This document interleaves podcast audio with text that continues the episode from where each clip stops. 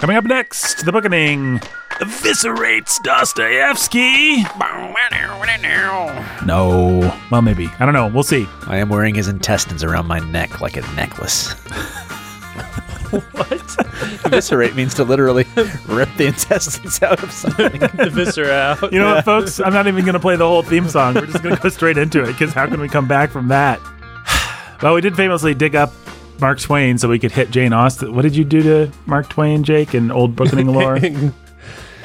so you could hit him over the head with Jane Austen Over the head with shinbone. his own shinbone, I think. His own Right. shinbone, yeah. yeah. And now we've eviscerated Dostoevsky, and Brandon has made his is, is wearing his guts around his neck. Like something that stepped out of like a Mad Max movie. There you go. I'm a Mad Max literary scholar. Mm-hmm. Yep. What can I say? I'm awesome. Well, speaking of, So- sorry, sorry. I watched 2001: A Space Odyssey last night, and it was a compromise between Mad Max and a rom com. and I just had that, just the reality of that play oh, again in my mind that that was somehow the choice. And what, what a joke! somebody has HBO Max. that's A hundred percent, man. Hey, I don't know why people knock that. That's a great streaming service. HBO Max, Yeah. it's the best. I mean, I'm sorry that they're ruining cinema or whatever, but what a entertaining streaming service to have. What do they have available? Well, they've got the They've got, Turner Classic Movies, so they have Oh. everything that's great and classic. Like Huh. not literally everything, but they have so. I mean, much. Wizard of Oz, Casablanca, Singing in the Rain, like all that. It just doesn't matter what if it's not than if it's not give it owned by Netflix. Oh, Disney. Cancel Netflix yesterday Oh, yeah. and get If it's not owned by Disney and it's great in classic, they've got it there. They also Huh. have a ton of, like a all the DC catalog. They have a bunch of anime crap. and, and it's Warner Brothers, so they just have a nice deep catalog of Like the Studio Ghibli you know. stuff? Yeah, they've got Studio Ghibli. All but, of it. But then they've got like just 90s, you know, rom coms and Mississippi Burning, like just those kinds of things Good that, stuff. that Netflix, you're like, I can't believe Netflix got the Rainmaker. John Grisham's the Rainmaker. What a quality title. Well, HBO Max is nothing but like its worst is is that kind of stuff. Hmm. Anyway, this podcast is not about HBO Max. What about Apple Plus This podcast is totally about Apple Plus. or whatever they call it, Apple TV? the Yep. Apple TV Plus. Never, No, never it's not for worth it. No, No, their originals are stupid. yeah. The only thing they have right now is I like that Cartoon Saloon studio. They did Wolf Walkers. I wanted to see that. I don't know what People that did those words mean. Song of the Sea, Oh, Song of the Sea. Breadwinner. Yeah, that's all on Apple TV Plus. No, those aren't, but the new one by their Oh, studio is oh, okay, Here you go. gotcha. Well- exclusively. Speaking of exclusive, yeah. uh, this podcast was supposed to be exclusively about the brothers Karamazov, but we're two minutes in and we've gone completely off the rails. I don't want to talk about this book. Brandon, I was so proud of our first episode. Like we got on topic quickly. yeah. You remember when we tried to read what was it that we did recently? Oh, 1984. Yeah. Those had those were some long introductions They were. where nothing remotely literary happened. there are some crows outside the window There are some and it's snowing. crows and it's snowing. And they're just like yapping about the snow. Yeah. Can y'all hear that? Can you hear that, folks? You know who would never once mention crows or the fact that it was snowing in his novels? Mhm. Edgar Allan Poe. Dostoevsky, because he never talks about anything outside of the minds of his uh, characters. That is a fact that a lot of critics pointed out, and I'm and I was like, yeah. Once I thought back about his books, you're right. He doesn't. You never feel like you're there. You He- don't. You have no clue what it would be like to live in that town. He, he he's all he's all interior, and yet What he- town? Yeah, yeah. I mean, what? And yet I, I I don't think he's a good psychologist. I don't think he has a good understanding of how character actually works. It'd be one thing if it was Jane Austen, where she never explains where you are. Like it's just like ah, it's another walk on another property somewhere that's probably pretty like You fill in your own blanks. you fill in your own blanks. But she's a one of the best psychologists ever to put pen to paper. But Yeah. Anyway, we'll, we'll we'll get to it. I'm Nathan. That's Brandon. That's Jake. This is the bookening. Brandon sounds like this. Hey, so that guy that I was talking about last time, David Bentley, Yeah.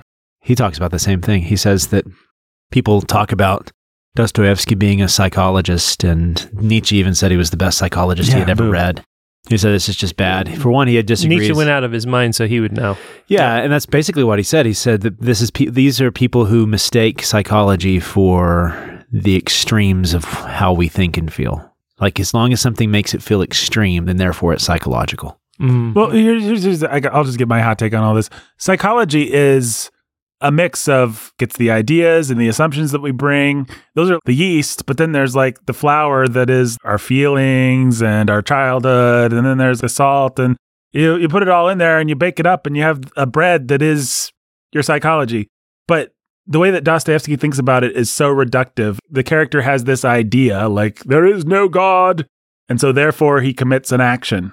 One to one. A to B. And it's like, no, we don't make sense. We're not ra- that rational. No, yeah. Nobody is that rational. Nobody thinks their way, entirely thinks their way to their actions.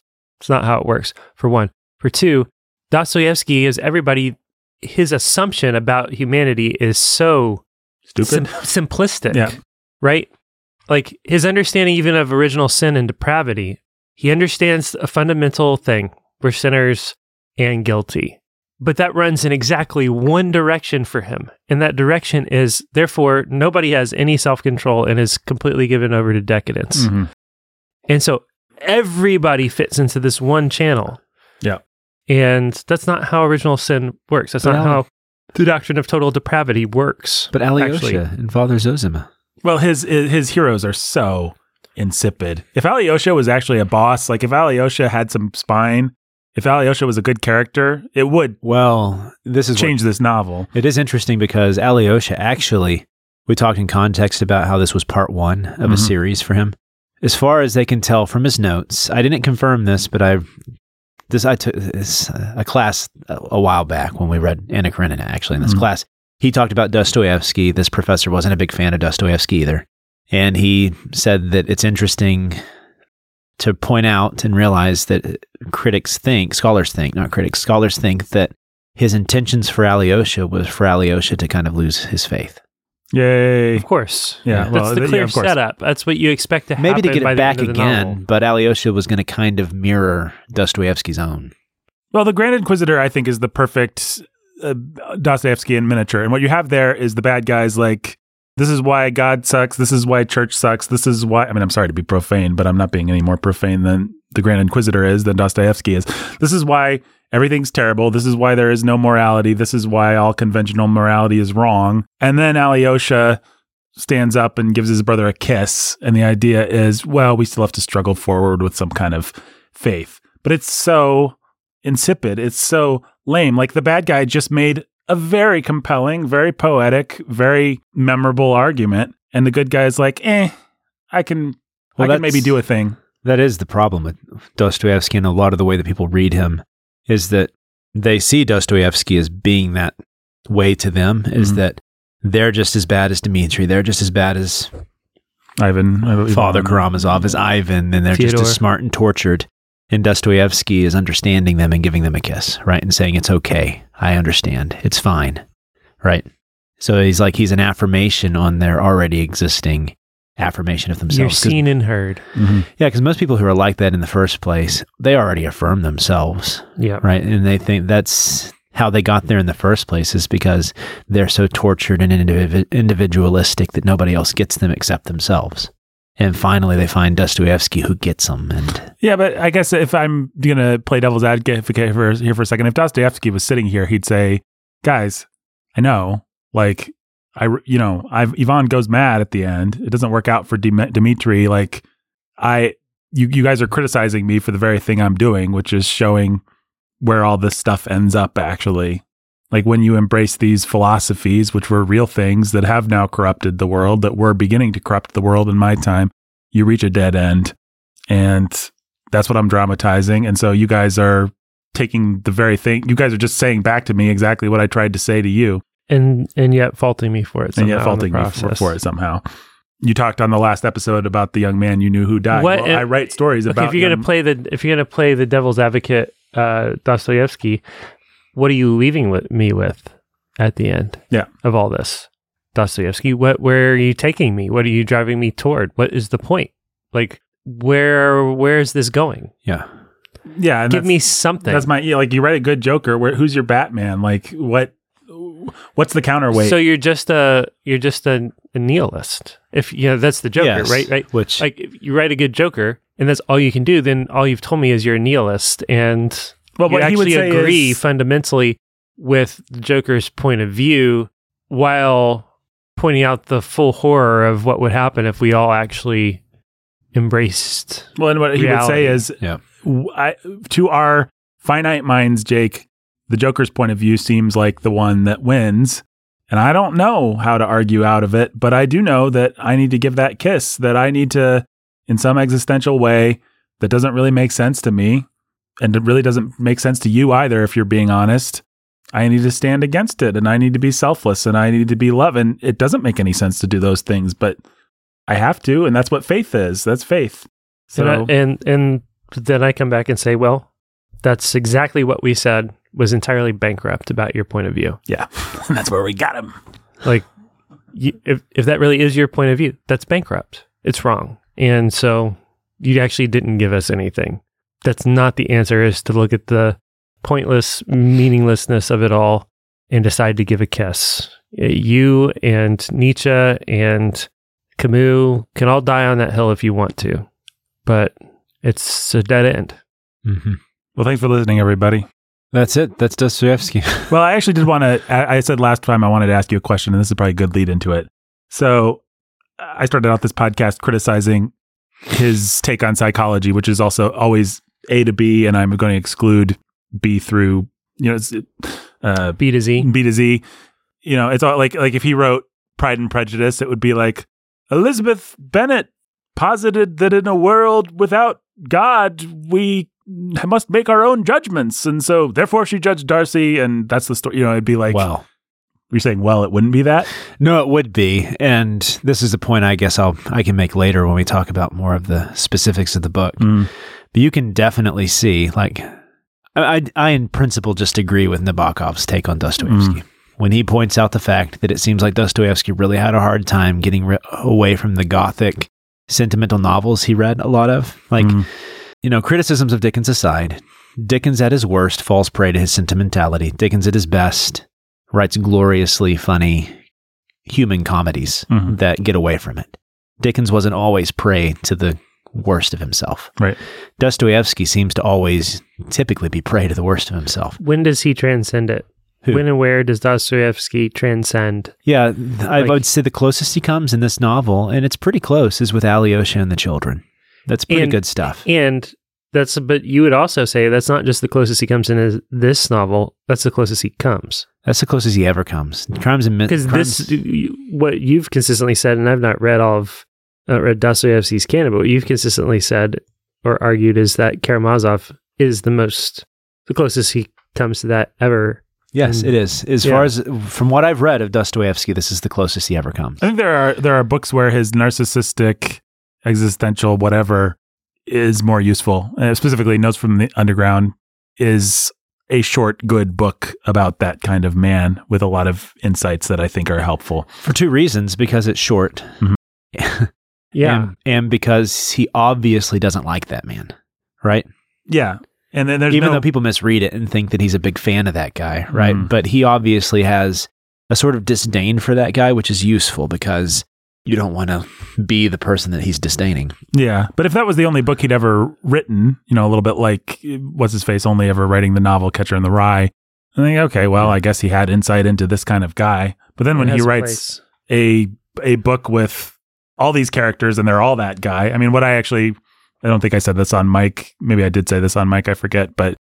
I, I was going back over some old notes of mine from when I first read Brothers Karamazov, and the first thing that I wrote down was all the characters are Holden Caulfield, and, and it's really Yeah. true. Like everybody's the underground man, even Alyosha in his way, even Zosima in their way. And if they're not, Well, yeah, you have the weird scene where Father Zosima dies, and just rots. and what is Rad? Is it Radican? I think it is Rad- It's Radigan.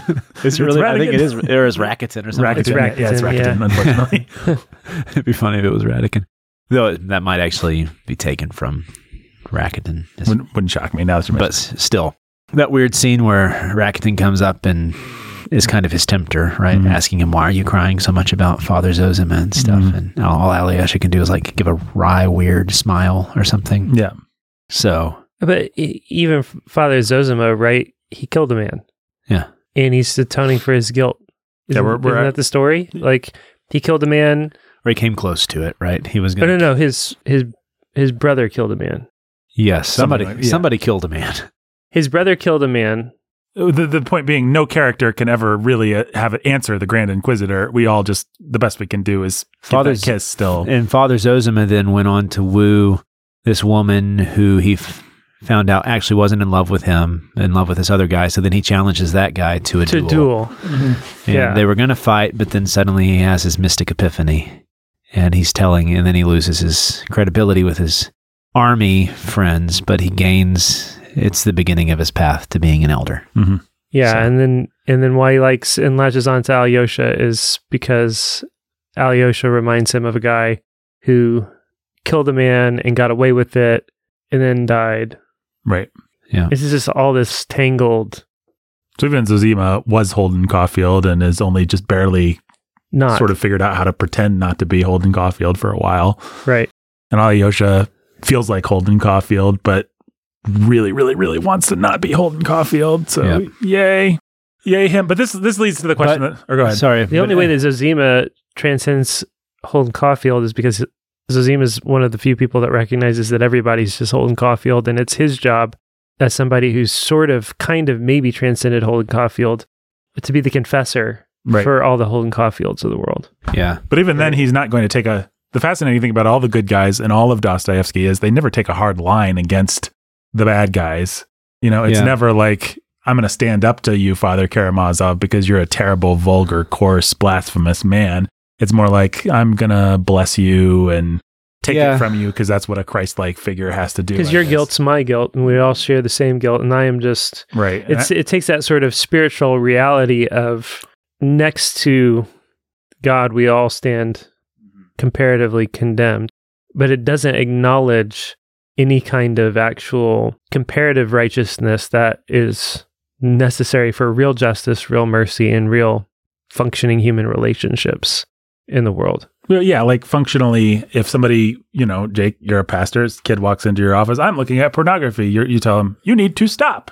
Right. Pastor Dostoevsky, well, I looked at a lot of pornography, and uh, but God still sort of there's faith or something. Even though I've never looked at pornography, you're looking at pornography as my own looking It's at my own. Yes, in a way, we all look at pornography. Yeah, Mm. yeah, and your womanizing and adultery is my womanizing and adultery, and it's all the same. And Let we me all just embrace let's, you. let's sort of just like equalize and spread a, around our guilt, so that it's never like "Eh, actually you worthless father and adulterer and philanderer, you need to be disciplined and punished, and Yeah, you- because if- you, if you you're never- causing harm. You never just say, "Well, I'm the pastor, and by God's grace, I have the moral high ground now, and so I'm either going to help you or discipline you or whatever." But we are not actually Yeah. on equal footing, nor should we be.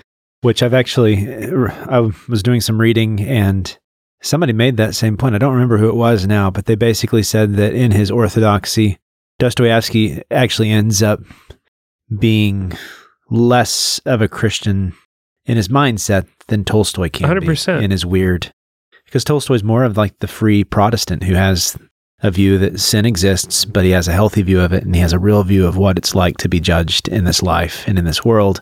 So Anna Karenina, she gets real judgment, but there's also still sympathy for him too, right? Yeah, So he can both have sympathy for a sinner, but also allow there to be consequences. Exactly.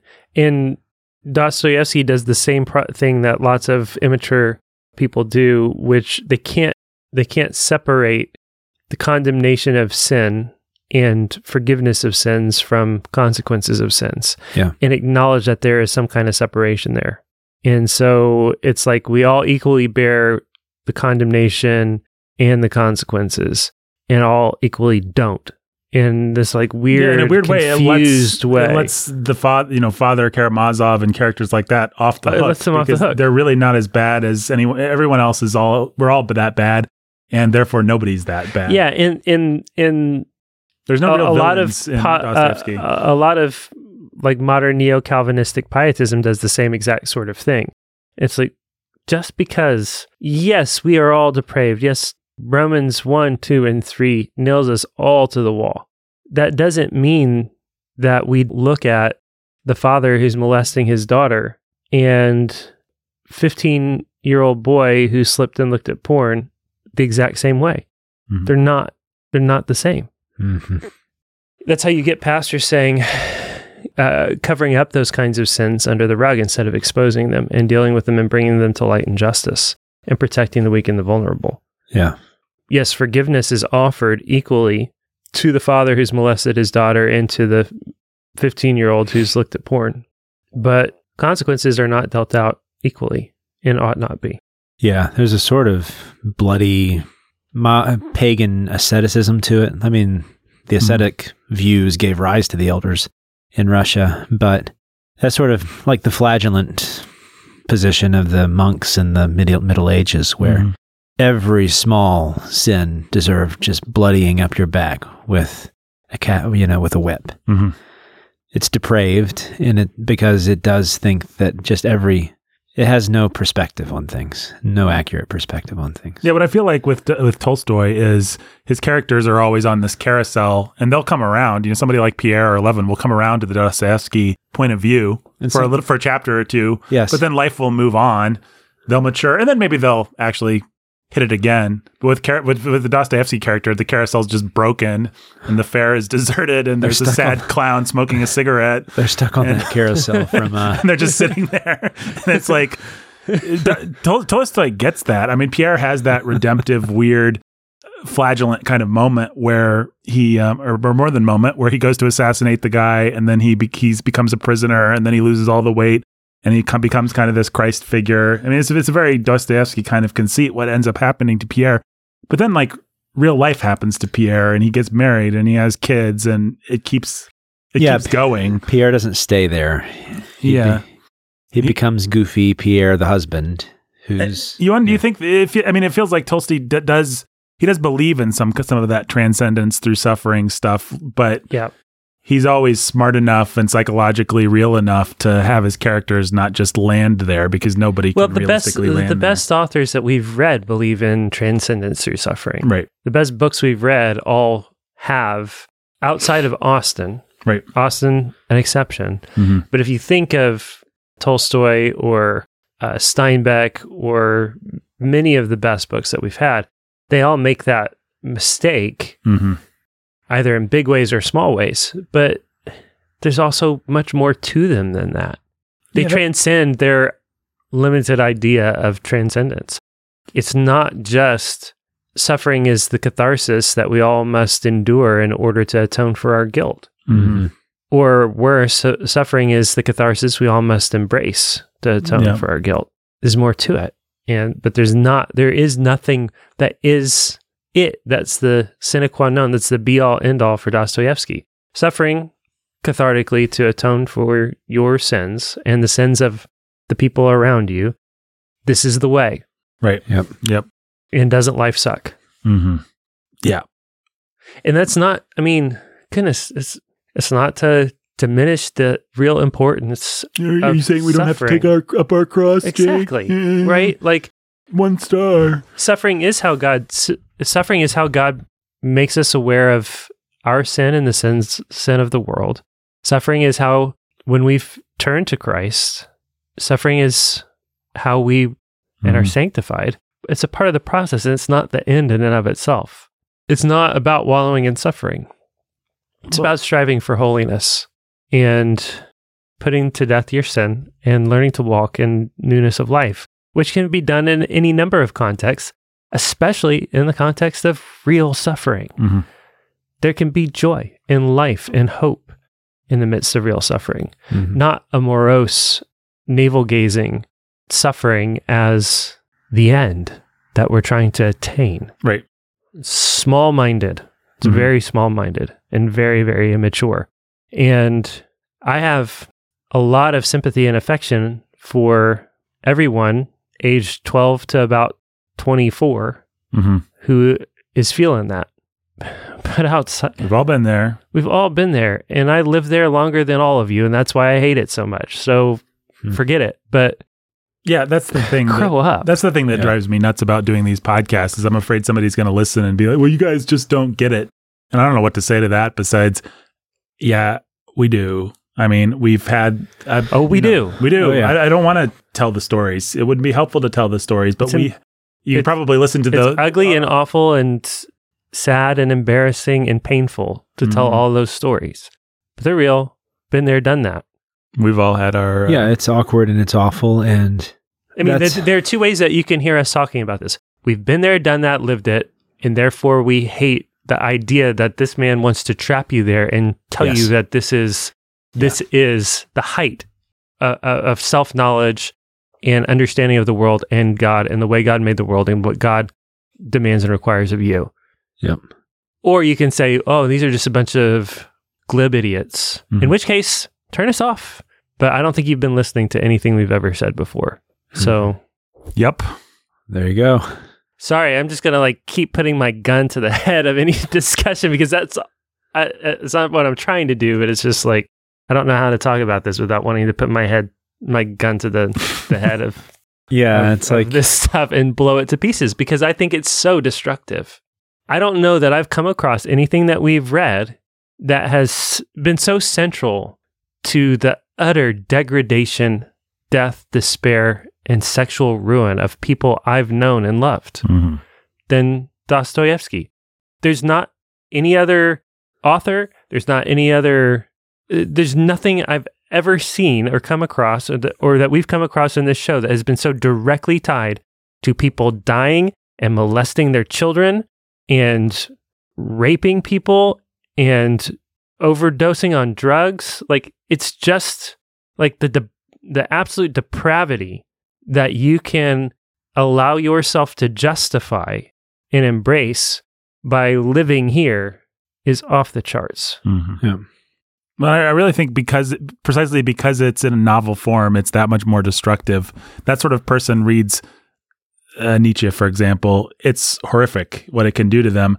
But there's nobody that picks up Nietzsche that doesn't kind of know that's what it's doing a little bit, even if it's just in the, At least Nietzsche tells you the depths of their heart. Yeah, he's like, Yep. God is dead and we killed him, man. it's like, okay, I know what this guy's doing. Deep. yeah. You know, or Scho- Schopenhauer or somebody like that, you know, like suffering is all that there is, man. Like at least you know you're taking poison when you Yeah. read one of those guys. But Dostoevsky has this reputation among conservative Christians as a poet and a philosopher and someone worth listening to. You know, you read because I, and I did this an article on the Gospel Coalition about Brothers Karamazov, and it says the great Christian writer Mhm. Dostoevsky. I'm like, why ain't nobody making that mistake about Nietzsche? Right. But we're supposed to take this seriously. We're supposed to grapple with the questions that the Grand Inquisitor brings up. That's supposed to be The like, Grand Inquisitor says, Wouldn't the world be better if Jesus had just given in to the temptation of the devil and there'd never been an institutional church and we all just lived in a collectivist socialist society? Guess what? That's been tried. Does of millions and millions of people. It doesn't work. It's Mhm. bad. It's wrong. The answer to that is no. And uh, every wannabe profound college student who wants to ask that question, sorry guys, there's nothing profound about it. The question's been asked for 200 years. It's been put into practice, explored to no end. Stop reading Dostoevsky and pick up a history book. So, is there ever a point of life where Dostoevsky's appropriate? Like, is it good Oh, to read sure, Dostoevsky to help you get through those questions in the first place? Yeah, there's always going to be somebody out there who needs to be brought to some level of reality and existential crisis. So they have to deal with their own sin and the sin of the world and their own lack of self control and their own decadence. but I would say most mature people can read Ecclesiastes. They can read, Mhm. maybe Ecclesiastes actually has understands what faith is Right. and hope, you know? And you can sit down and read it in one sitting and get everything and more than the Brothers Karamazov has for you. And it's coming at you 5,000 different ways. It's going to come at you poetically, it's going to come at you metaphorically, it's going to come at you directly head on. Like, what does Dostoevsky actually at the end of the day do that Solomon doesn't do? Hmm. you know who I think should read Dostoevsky actually? I think a mature Christian man who maybe doesn't have a lot of direct experience with the underground man who actually hasn't suffered in the, these ways but would like to understand a little something about the mindset. I think that person could do well to read Notes from Underground. Notes from the Underground, sure, but I was going to say Solzhenitsyn or I mean, Yeah, you could still do better, but I think Yeah. I wouldn't begrudge that person probably sure. reading. And Notes from the Underground would be the one. yeah, because it's short and because it's It gets there. it's pithy, it's insightful, it's it gives you everything you need. I don't know, Brandon. You want to push back on this a little bit? You want to defend old Fyodor? Do I want to defend old Fyodor? Um, You don't have to. I'm just I'm trying to think where you would start. I mean, so I guess. yeah, I think you start with your context. I think you start with, hey, this, this you wasn't can, Marilyn you can Manson say putting that. on makeup to pretend to be exactly a broken. right. You can say that because you live in 21st century America and you grew up in the 90s. This guy was You've lived in broken. Disneyland, and so everybody that you know that's dealt with this sort of thing is somebody who's just a poser. It's not somebody who's grown up in Russia and has been actually had a gun put to the back of his head and sent off to an internment camp and had his father and mother die and his wife and his brother and every and his, his children, children. all dead. It's like You know what my answer to that is? Um, have you heard of this guy, the Apostle Paul? Beaten, stoned, whipped, chained, night and a day at sea, all the stuff that he lists out. And and now let's go read Philippians out loud together and see what Philippians has to do with the brothers Karamazov. again. I say rejoice. Again, I say rejoice. I have learned the secret of being content in every circumstance, whether I have plenty or I have need, and hunger and thirst, and it just doesn't matter. Rejoice again, I say rejoice. Like you would not. Someone might. Uh, he comes to faith in Christ, and all his friends try to kill him, and he gets let down over the wall in a basket, and that's the beginning of what it means to be a Christian for the Apostle Paul.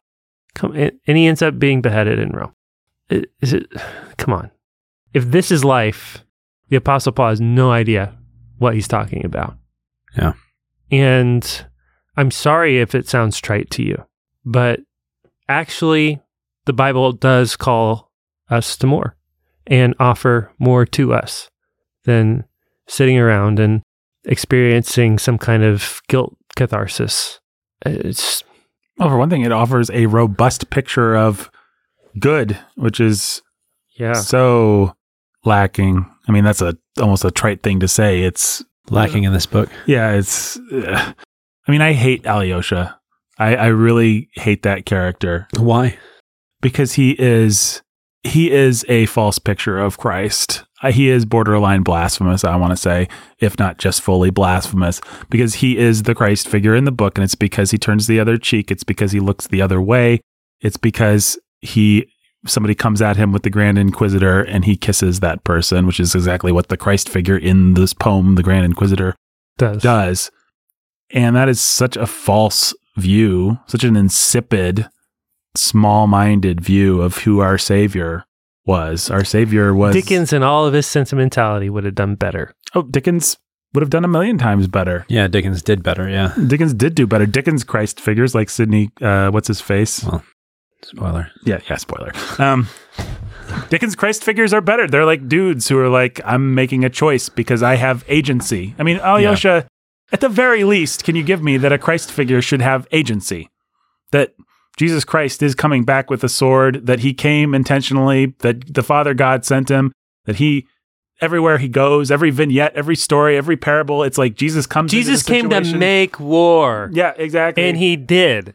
Mhm. He dethroned the principalities and powers of this world. But there's a And reason I'm not, I'm not even going there because like- I, I I don't know if we want to start there. I want to say, can you just give me that Jesus like did things? can you give me that much? Because these Alyosha, it's like he's a Christ figure. It's the same thing with the idiot and the idiot, whatever that guy Prince Myshkin or whatever his name is. It's the same thing. It's the same place that Raskolnikov in Crime and Punishment ends up at the end of the book. Is like once you've become a man of faith, it means you're a man who looks the other way at evil, who doesn't actually stand up to it, a man who just lets himself get slapped around. And what I'm not saying is, in order to truly be a Christian, you have to self actualize. What I'm saying is, well, I'm saying what Jake was saying. We have a we have a God who is making war. Can you imagine how impotent David would be Mhm. if he had been fed brothers Karamazov? King David, you mean? King David. yeah, King yeah. David. Can you imagine how impotent King David would have been? how impotent Moses, how Yeah. impotent. Actually, we all have our Goliath. In some ways, we all are Goliath. So I, I don't know what we should. I do. mean, just think. go, Just, go just kiss think. Goliath. I mean, there is okay. Well, I think we're actually coming to it, which is the utter complete the the assumption of the absence of self control and utter decadence is really an assumption of effeminacy, Mhm. and the utter effeminacy that's at the heart of this sort of self navel gazing, gross. It's just it's gay Mhm. as all get out. And you cannot ima- can you imagine giving this book to a young man and then having him come away like, "Yeah, I'm going to I'm going to man up, I'm going to deal with my sin, I'm going to marry a woman, I'm going to raise a family, and I'm going to have some ambition and take on the task of filling and subduing this earth and calling people to God's kingdom." And it's not just that he won't Like, get that lesson; it's that he will get a lesson that contradicts and despises that every Yeah, yeah, aspect yeah. of that. It's like don't like- take any kind of should you? responsibility. You? shouldn't. The the best that it, it's just it's passive. I mean, it's, like yeah, Christ likeness is equated with passivity, and that's where Ros- again that's where Raskolnikov ends up. That's where Alyosha ends up. and if you think if Prince you Myshkin, Prince Myshkin starts there. and he never and has you- to grow and- anywhere. So Yeah. then, if you think that this has that kind of spiritual utility, well, what is it? Come on, man. Who do you think? Like, what? what what's your view of what it means to be godly? What's it, What's your view of what it means to be a man? What's your view of what it means to walk in repentance? Mm-hmm. You, you don't have a view of repentance. You have a view of wallowing in your filth and feeling bad enough about it. That's it. That's gay. Well, sorry. If if I was decadent enough estate, or, or, or I, I'm- I am, I am decadent enough estate that I could probably enjoy this book if it was entertaining. Then, like, if it was, Me all, if it was all those things, Me but it was just like fun, I'd be like, Yeah. okay, well, this is crap, but uh, I'm, I'm enjoying it. You know, I mean, I like Proust. I like stuff that's decadent and effeminate, but Me too. you know, like Me too. but good, but this is trying to make you feel bad about it at the same time. right? here's here's something of no nutrition and it tastes bad. Yeah. Huh. Well, everybody, I was we love Jake's, Dostoevsky. Jake's, um, I blame Jake on this one. He's he's he's leading the charge. I couldn't help it, man. Yeah, I'm this sorry. might turn out to be our most controversial episodes. Well, let's push I back. Let's. I don't even care. You know, let me say this. Should we push back in a new episode? Yeah, well, I can push back on me is it? all you want. I will be the bad guy. I don't care. I really. I think that we can push I back some, but it everything actually Dostoevsky requires digging into for. the book. Yeah, well, we'll push back a little bit next episode. I want to ask you this question that I've been teasing the whole so, time. Yeah, let's push back the next episode. Yeah, let's do that. let me, let me ask you this question though, because I am I am confounded by his view of psychology. This idea that I have an idea, therefore I will go act on it. Like Uh-huh. that's just so stupid to me. Like nobody nobody acts like that. Nobody thinks like I have a philosophy, therefore that's who I am. No, we have like desires and temptations and what we ate for breakfast. It's like And our desires and temptations impact what we believe, and then we try to hold them in opposition to each Right. other, and then we end up doing what we do. we tell our, ourselves one thing, we're destined, if you want to put it that way, to do another.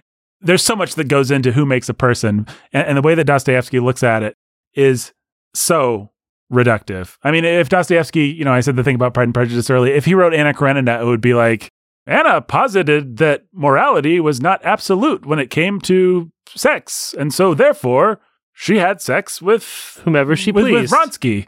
It's like that's not why Anna did that. She did it because she wanted something because her husband was this way. Like there's a million reasons why Anna did that. And Tolstoy captures every one of them Yeah. brilliantly, but it wasn't just she had this one driving thing that she. So my question is, Yes, here's my question. your question. that I've been. p- We're coming s- to it. Yeah, yeah, yeah. Is it just Dostoevsky being a little weirdo, a skeezy little weirdo that he writes people like that? This is the dump on Dostoevsky episode. The next one, we're going to say how great it is. But, or is there in fact something to the Russian character? This is my question for you, my kind of context question for you, Brandon. And, and we need to talk about our baggage, by the way, although I think Jake's given us some baggage. Um, I don't yeah. have any baggage. What are you talking about? You know, I mean, I'm thinking about all those novelists you mentioned that were writing in the kind of flowering of the novel in the 18th century. Your Yeah. Eliots and your Austens and your Thackeray's and your Dickens and people like that in different cultures, or even Flaubert or uh, Balzac or anybody that you could name. They don't do that. They present full portraits of the way that human psychology works, and their characters don't tend to obsess about ideas But you read Russian literature and Dostoevsky most of all, but even in something like Tolstoy, Pierre and Andre and people like that are trying to process their life through these big philosophical ideas. The characters of Jane uh-huh. Austen, of George Eliot, of Dickens, of Flaubert, of anything you could name, they're not really processing their lives principally through philosophy.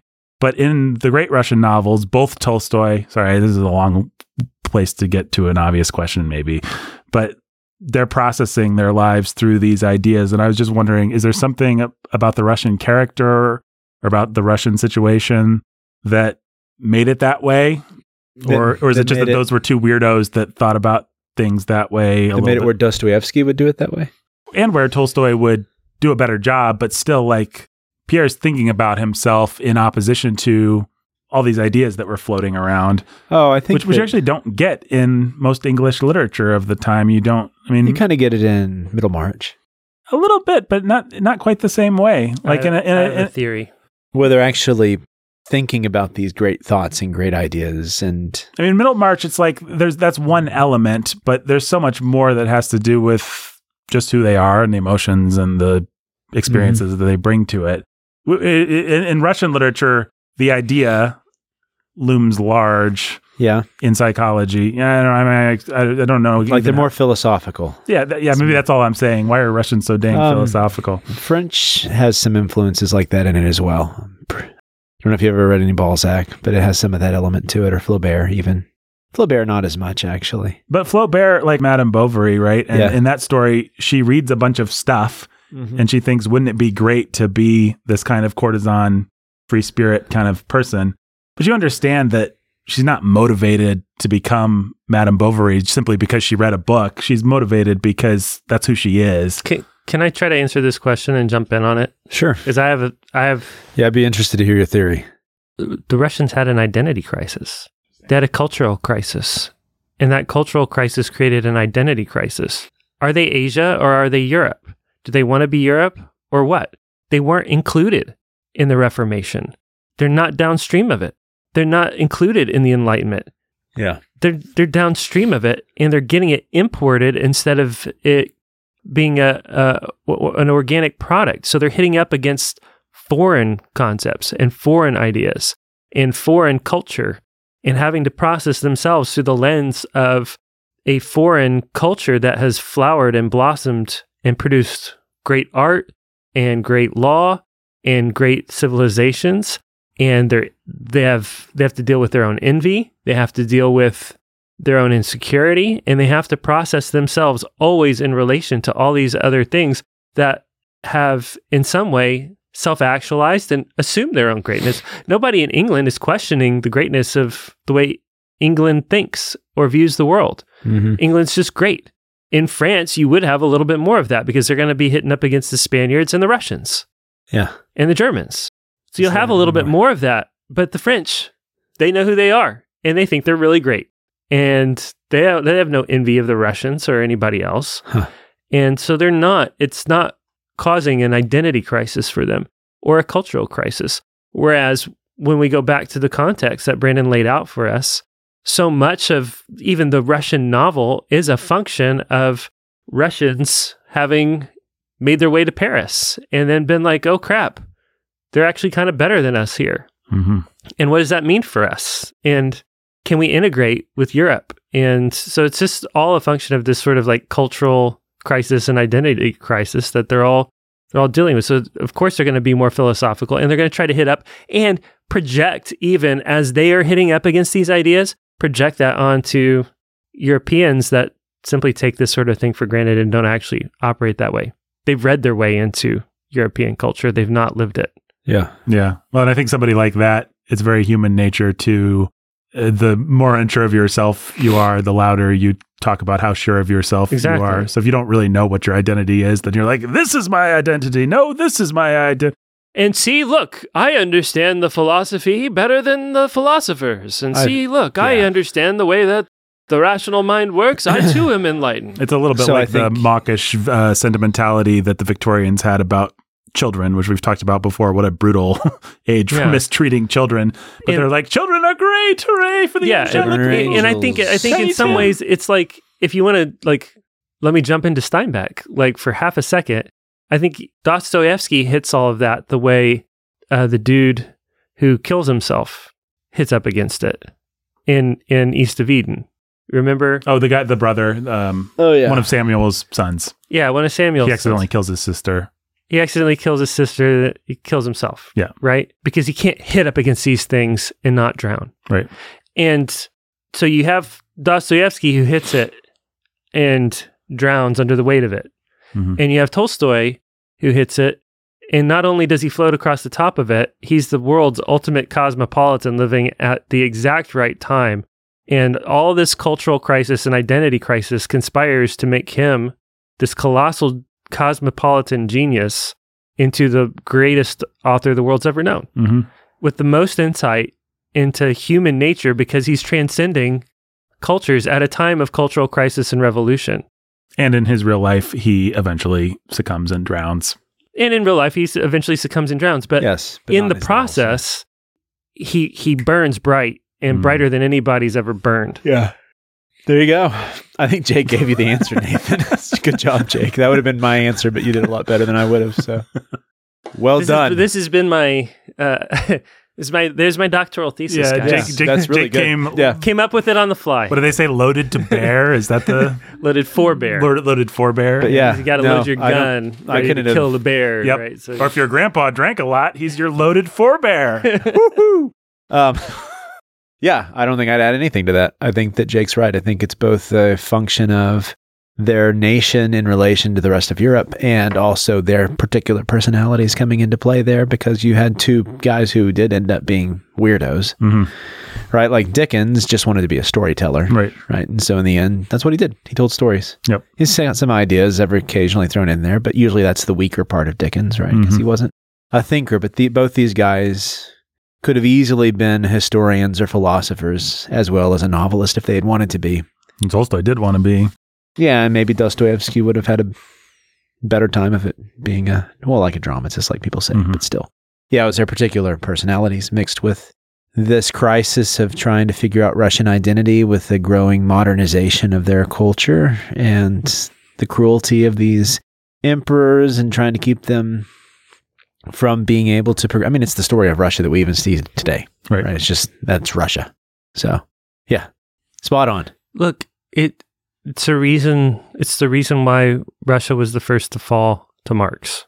Yeah, They they had a cultural crisis. They had an identity crisis, and so they were primed yep, to just be taken in by a philosophy Mm. And to embrace a philosophical way of looking at the world and purge themselves and try to get a fresh start and get a leg up and be a part of the next revolution. Yep. It was you take the pride and the envy together with the crisis, the cultural crisis. Walls come down, statues come down, the streets get renamed, the culture gets destroyed, and we're trying to build something new. It's what primed and and anybody that understands that and actually understands how that revolution happens understands that if you're going to create that revolution or recreate it, you first have to create a cultural crisis and an identity crisis and prime the pump for the statues to come down and the streets to be renamed and for everybody to be ready to give up their culture and to burn the dissidents, yeah. right? And It's what happened in China and it's what people are trying to do and have been largely successfully doing here in America for the past you know, it's it's been a longer project. It's 150 year project, but it's a project. Yeah. Hmm. this is not a cooked thought. So I was trying to come up with some Tolstoy and Dostoevsky, their relationship to their culture at the time, and also then the way that they both progressed Mhm. and the identities that they represent. It almost seems like Dostoevsky's sort of navel gazing obsession with this fanaticism lends itself more to a nation that would go the way Russia went, while a Tolstoy would have inevitably been killed in a revolution Mhm. as someone who had too much to see Mhm. and to say. This isn't a half, or this isn't a half baked thought. This is a fully cooked thought. No, this is this is also a half baked thought, but or half cooked. It's like like I have not done a little bit of weed, um, nor have I done a lot. just a modicum. There's also something in Dostoevsky, I think, that Tolstoy came for more money than Dostoevsky, right? Yep. Yeah, well, I'm pointing that out. in yeah, yeah, context, yeah, exactly. So th- th- that's D- Dostoevsky has to always sort of be proving that he knows how to think in a way that Tolstoy can just comfortably Yeah, yeah. So Yeah. one thing that's in the have his characters talk. So I'm thinking about Harold stuff. Bloom's anxiety of influence Yes. here, right? Russia's always obsessing about its own identity and its own. We're going to be Russian, and this is what it means to be Russian, because they're always actually really thinking about the What fact that they're European. insecure, complete compared to Europe, right? Yep. And that's part of the Russian identity. So all the nobles in Russia, they both want to be European, but then you also have then this drive to want to find what it means to be Russian as well. And so, you know, you see the tension and all throughout their literature and the fact that Europe does look down on them. I mean, it was a fact. Europe did, and to extent still does. So, mm-hmm. And in many ways, always, kind of, rightly so. Mm-hmm. yeah. And out of that sort of crisis of identity, you get some of the best in the 1800s and then into the 1900s, it would be music, but you get some of the best art that the world would have.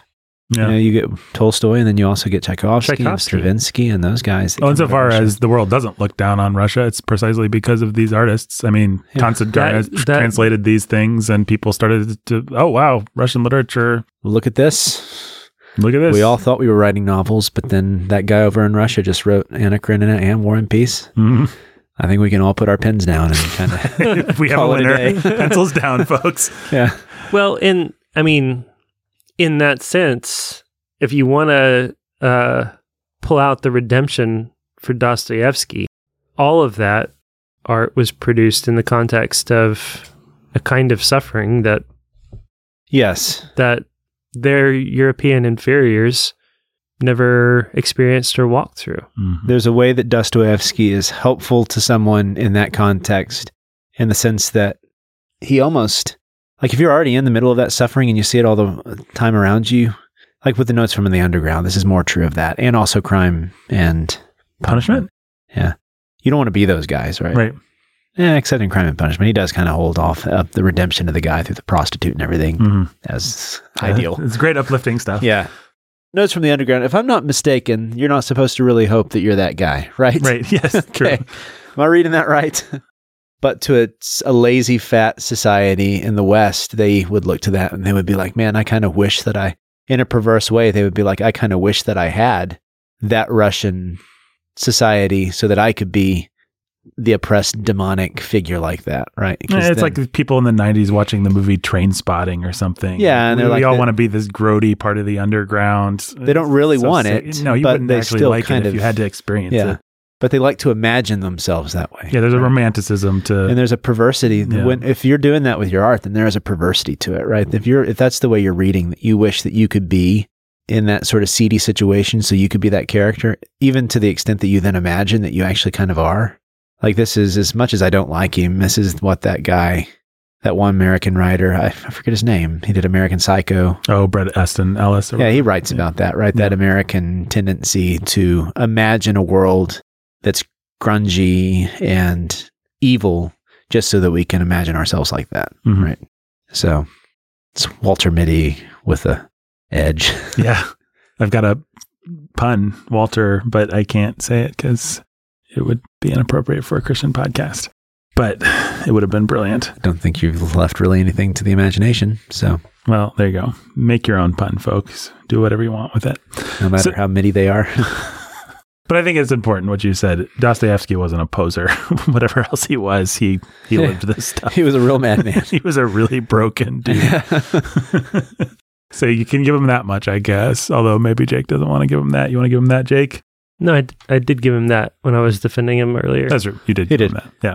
All right. also last one one other detail that i never realized about him Mhm.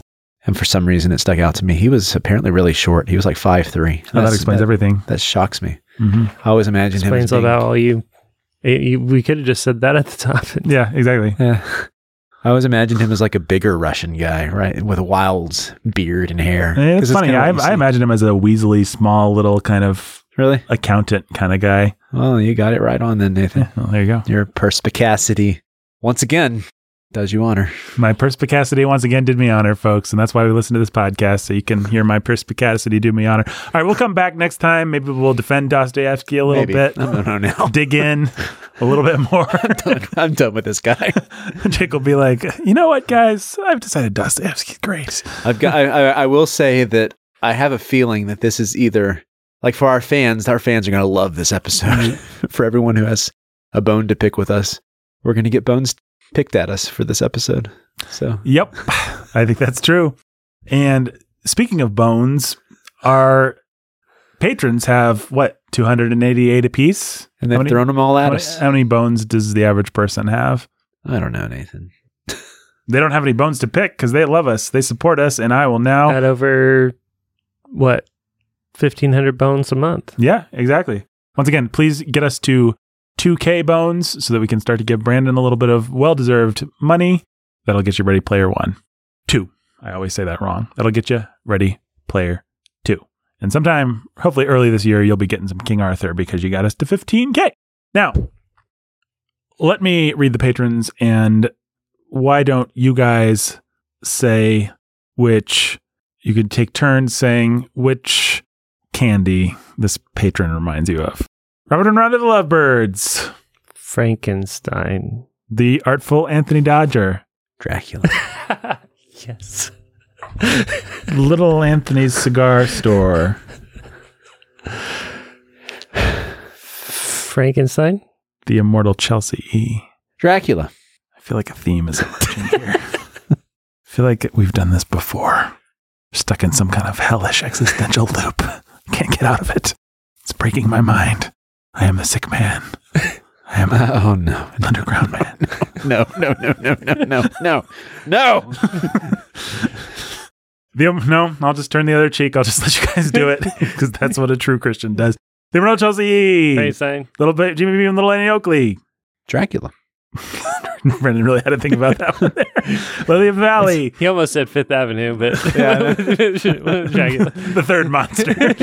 Andrew Ness with the Lovebirds. The Keith Master. David's Mighty Men Trucking. John Dracula, the Dracula, Dracula, Dracula, Dracula, Dracula, Dracula, Dracula, Dracula, Dracula, Dracula, Fairy Princess. Dracula, Dracula, Dracula, Dracula, Dracula, Dracula, Dracula, Dracula, Jake's not dying. Dracula, Consequence. Jeremy the Dirk, Lord of Death. Frankenstein. Nathan on me. Dracula, Maya, Ryan Frankenstein, Ryan, Frankenstein, DJ Sammy G, Benny and Danny Frankenstein, Spears, Eric and Frankenstein, Catherine, Down Frankenstein, Lake, Frankenstein, President Lady X, Lavender's Dracula, Green, Dylan 11. Noah Constrictor, Mara Chief, fair Farron Fragrant, Megan Chloe, these Golden Hate Flight, Liberty, the Pursuit of Chief, Jujutsu Jeffrey, the Texas Ranger, Rachel.